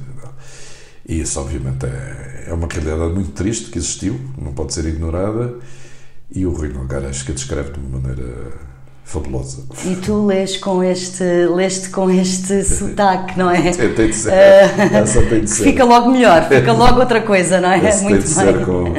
Um, do Rui Nogar para o Viriato da Cruz. E para um poema que foi musicado pelo Sérgio Godinho, belíssimo. Eu acho que foi, primeiro foi pelo Fausto. Pelo Fausto e depois, pelo Sérgio. Ah, exato. Uh, namoro. Uh, eu não consigo ler este poema, na, minha, na cabeça está a canção, não é? Claro. Mas é uh, porque é, é, tão conhecido. É o problema de quando tu lês poemas muito bons, mesmo de, de outros. Uh, olha, o Chico Buarque, por sim, exemplo, sim. não é? Tem tantas canções que nós todos conhecemos. Vamos lá ver. Então, é muito conhecido, diz assim: Mandei-lhe uma carta em papel perfumado e com letra bonita. Eu disse, ela tinha um sorriso luminoso, tão quente e gaiado como o sol de novembro brincando de artista, nas acácias floridas, espalhando diamantes na fímbria do mar e dando calor ao sumo das mangas. Sua pele macia era suma uma, Sua pele macia, da cor do jambo, cheirando a rosas. Sua pele macia guardava as doçuras do corpo rijo, tão rijo e tão doce como uma boque. Seus seios laranjas, laranjas do loge, seus dentes marfim. Mandei-lhe essa carta e ela disse que não. Mandei-lhe um cartão que o amigo Maninho tipografou. Por ti sofre o meu coração. Num canto sim, noutro canto não. E ela o canto do não dobrou. Mandei-lhe um recado pela Zefa do Sede, pedindo, rogando de joelhos no chão, pela Senhora do Cabo, pela Santa Efigênia, me desse a aventura do seu namoro. E ela disse que não. Levei à avó Chica, quimbanda de fama, a areia da marca que o seu pé deixou, para que fizesse um feitiço, forte e seguro, que nela nascesse um amor como o meu. E o feitiço falhou. Esperei-a de tarde, à porta da fábrica, ofertei-lhe um colar e um anel e um broche, paguei-lhe doces na calçada da missão. Ficámos num banco do largo da estátua, afaguei-lhe as mãos, falei-lhe de amor. E ela disse que não. Andei barbudo, sujo e descalço, como um munangamba procuraram por mim. Não viu? Ai, não viu, não viu Benjamin. E perdido me deram no morro da samba. Para me distrair, levaram ao baile do Sou Januário, mas ela lá estava, num canto, a rir, contando o meu caso às moças mais lindas do bairro operário. Tocaram uma rumba, dancei com ela e num passo maluco voámos na sala qual uma estrela riscando o céu. E a malta gritou: Aí, Benjamin! Olhei-a nos olhos, sorriu para mim, pedi-lhe um beijo e ela disse que sim. Muito bem lido, muito bem lido, lindíssimo. Oh, Nicolau, obrigada. É um, é um poema muito bonito e é um poema de amor. Este, é um sim, este, completamente. Acaba bem, vá lá, não é? Pronto. Acaba bem. O Virato da Cruz foi um grande poeta Infelizmente, o Viriato da Cruz também era, sendo um dirigente do MPLA, caiu em desgraça e foi afastado por Agostinho Neto e acaba por morrer em Pequim. Em Pequim, sim. Mas, Mas depois foi trasladado, não foi? Depois foi para Angola. Creio que foi depois. Sim. Mas não teve reparação em vida e ele era um grande poeta, um grande poeta. E morreu muito jovem, não é? Que também jovem, morreu muito é. jovem, sim.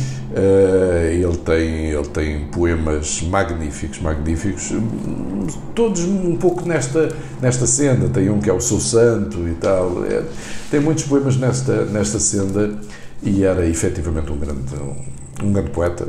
Pronto, é a vida. deixas, deixas a sugestão. Mas, tu gostas dela, de ouvir musicado? Gostas gosto, da versão? Gosto, gosto muito. É muito bonito, não é? Muito, muito Aí nesses versos finais, quando, quando lemos pedi-lhe um beijo e antes do e ela disse que sim, nós ouvimos na, na, na, porque o Sérgio faz claro, aquela, claro, aquela claro, pausa, não é? Uh, do suspense.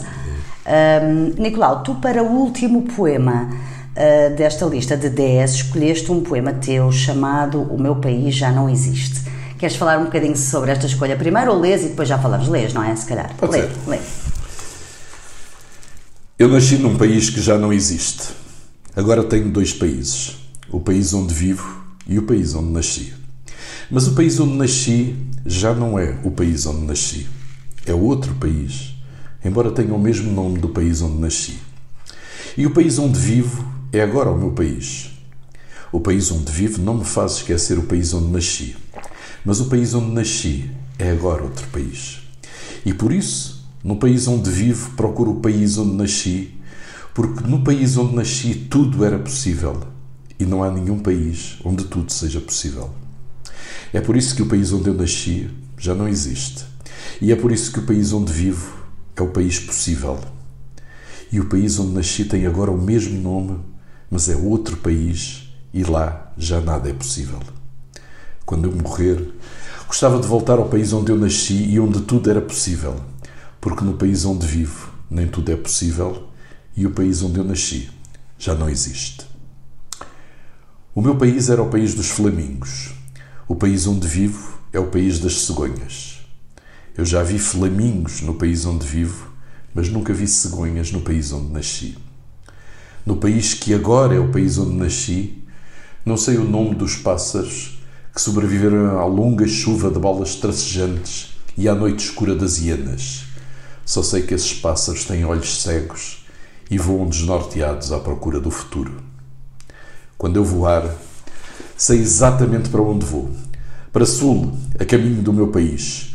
Talvez vá sozinho, talvez em bando, ainda não sei nem isso importa. Só sei que quando voar, vou à procura do meu país perdido, que eu sei que ainda existe algures a sul. E nessa altura, quando o encontrar, escolho o penhasco mais alto, de onde melhor se avista a imensidão do mar e a vastidão da terra. Faço lá o meu confortável e derradeiro ninho e passarei o resto dos meus dias, desmedidamente, desmesuradamente, desbragadamente feliz por ter reencontrado o país onde nasci. Bem, se dúvidas houvesse, estão respondidas nesse, nesse poema. Não, os poemas são, são poemas. É? São poemas escritos em determinada altura, em determinadas circunstâncias. Mas sim, mas é, eu sinto muito o apelo do Sul. Sentes esse é, apelo, não é? Isso é indiscutível que continua a existir, Angola continua a existir dentro de mim, não há volta. E continuará, claro que sim. E continuará, não é? Apesar de tudo, eh, eu continuo a não me dar bem com o frio, prefiro, prefiro o calor, prefiro o sol. Calhar achas o mar daqui frio? Eh, mas já me vou habituando, é evidente que é frio, lá era muito mais quente, não é? Mas enfim, mas, eh, mas pronto. Adaptaste. Mas uma pessoa vai se adaptando, mas claro, a África tem sempre um canto especial no nosso coração. Aliás, a África tem quase. A África tem quase o formato de um coração, se vir e pronto.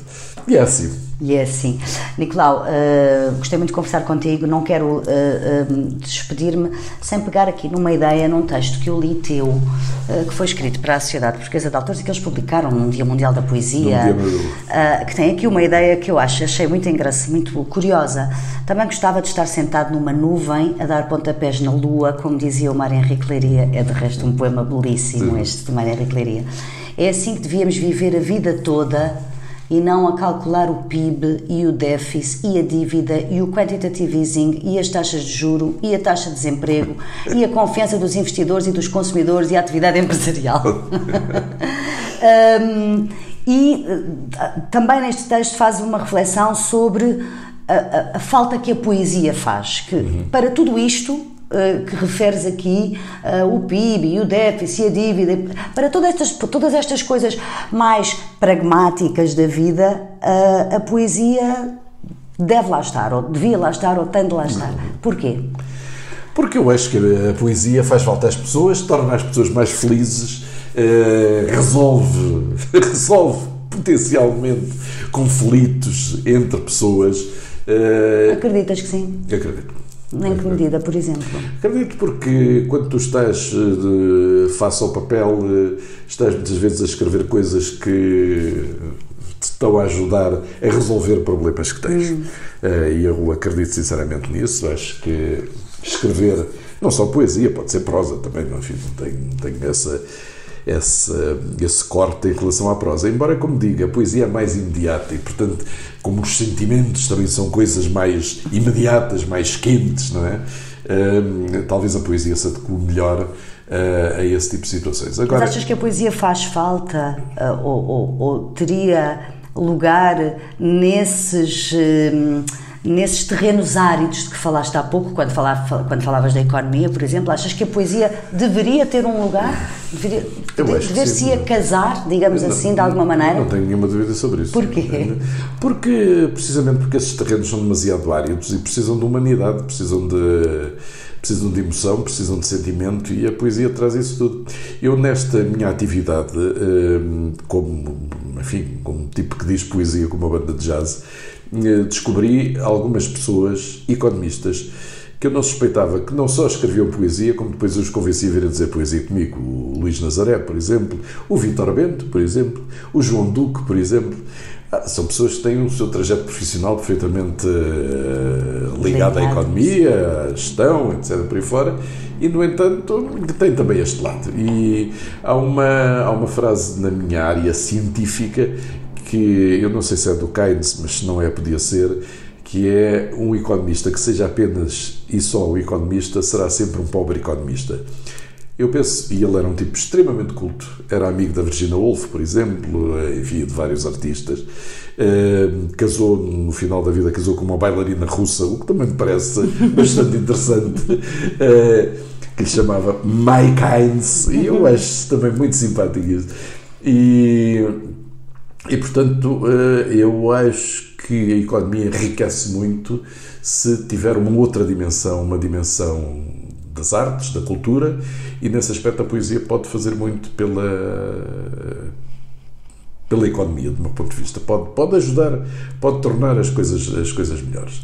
E, aliás, nesta pandemia, se nós não tivéssemos cultura, tínhamos todo endoidecido. Não é? Absolutamente. Se não tivéssemos uh, livros para ler, poesia, ficção, prosa, música para ouvir, as séries das, das televisões, etc., tínhamos, tínhamos enlouquecido, não é? Não é? É evidente, não é? Uh, e, portanto, a cultura é fundamental numa sociedade e dentro de todas as áreas culturais. A poesia é muito importante. Aqui há tempos eu falava com o António Mega Ferreira, que tinha publicado apenas um ou dois livros de poesia. E fui, porque lhe ia fazer uma entrevista, e fui, fui ler uh, entrevistas que ele tinha dado. E ele então dizia que não tinha publicado mais poesia porque a poesia é a arte suprema em termos de escrita e que ele, na prosa, conseguia aproximar-se eh, daquilo que eu considerava o ideal e na poesia ele ficava sempre insatisfeito, ficava sempre aquém. Uh, e pronto, enfim, eu não sou tão exigente e por isso escrevo poesia sem me preocupar com a posteridade e com a eternidade e com a análise, etc. Mas. Escreves porque precisas? Sim, precisas porque, de escrever. Sim, sim. Sim, tens essa Olha, em relação, a, em relação a este, este, este, poema. este último poema, aconteceu uma, uma, coisa muito curiosa. Nós, eh, nós o grupo de, o meu grupo de jazz, eu, estamos convidados, fomos convidados e recebemos, aliás, um subsídio da Sociedade Portuguesa de Autores para fazer um espetáculo a que nos candidatamos, que vai ser no São Luís com a Orquestra das Beiras, acompanhado pela Orquestra das Beiras. Em outubro, está marcado para 7 de outubro, só ver, é um domingo à tarde. E o Manuel Lourenço, portanto, lá o, o chefe da minha banda, disse: Bom, Nicolau, era bom nós acabarmos o espetáculo com um poema com o mesmo ritmo e com as mesmas ideias do uh, O Meu País Já Não Existe, mas que agora fosse referido à situação que nós vivemos aqui da pandemia. Eu disse, oh Manel, é pá, está bem, posso ver, mas acho isso muito difícil, porque isto não é a mesma situação, quer dizer, o país não acaba, quer dizer, tivemos esta situação, mas o país não acaba. Mas ele disse, pá, vê lá, e não sei o quê, então, pronto, eu andei para ali, tentei uma ou duas vezes, aquilo não saía nada de jeito, não sei o quê. E um dia, mas ficou cá, vai lá. Um dia às seis da manhã eu acordo e pim, estava cá. Saltei para o computador, escrevi-o, mandei ao Manel e não deve estar mal, porque o Manel ficou comovido, telefonou-me comovido a dizer: epá, é isto mesmo que eu quero e tal, era isto mesmo precisávamos e tal. E portanto, Uh, vou ler O Meu País Já Não Existe e o outro é O País Onde Eu Sobrevivo, ou não sei que qualquer coisa desse género. Então, uhum. Mas onde recolhe, obviamente, o ritmo e as ideias deste, uhum. desta a, a pandemia a dar os seus frutos criativos. criativos. Então, não é? Não, não, até, aliás, outra, outra indicação que eu tive, porque no meio desta pandemia eu coordenei dois livros, eh, sobretudo do pós-Covid, ligado um pouco à economia, mas também a um tipo de ciências.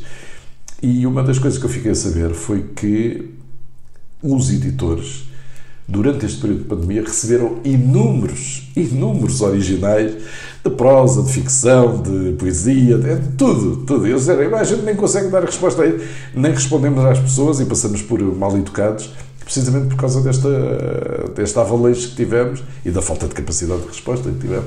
Mas, portanto, houve muita gente que se abalançou nesta pandemia, finalmente, ou escreveu, ou já tinha escrito e aproveitou para mandar, claro, claro. lembrou-se que podia ser agora. É? E tu também. E, portanto, fica aqui, se calhar, é uma boa, é uma boa deixa para terminarmos a nossa conversa. Eu decorei 7 de outubro, Teatro São Não, não, não, 7 de novembro. Novembro. novembro. Decorei mal, decorei novembro. mal, Raquel, Raquel. Deixa-me só confirmar. Uh, que é mesmo. 7 de novembro, Teatro São Luís, à tarde, uh, o Nicolau Santos e a. Não, banda... eu esperei, 7 de novembro, exato. Não, 7. 7 de novembro ou 8? Espera, 8 é que é. Espera aí, deixa-me cá ver se é 8 é que é domingo. Não, mas eu acho que é 7 de novembro, que é, É? que é Então no sábado à tarde. Então, uh, fica a dica, é uma boa forma de terminarmos a nossa conversa. O Nicolau Santos vai estar com a banda de jazz a dizer poesia. E com a Orquestra das E Beiras. Com a Orquestra Isso- das Beiras, isso é que é muito grande- importante, isso é isso é a grande novidade. novidade. No Teatro São Luís, no dia 7 de novembro, à tarde. À tarde. Portanto, a tempo e horas as pessoas poderão Claro. depois, mais para a frente, Claro, claro. procurar informação para poderem assistir. Nicolau, muito obrigada, gostei muito de conversar contigo. Eu também adorei. Até breve, um beijinho, E obrigada. viva a poesia. O Poeira Ensina a Cair voltará em breve para continuar a conversar sobre poesia. Este episódio teve a produção de João Martins e música de Mário Lajinha.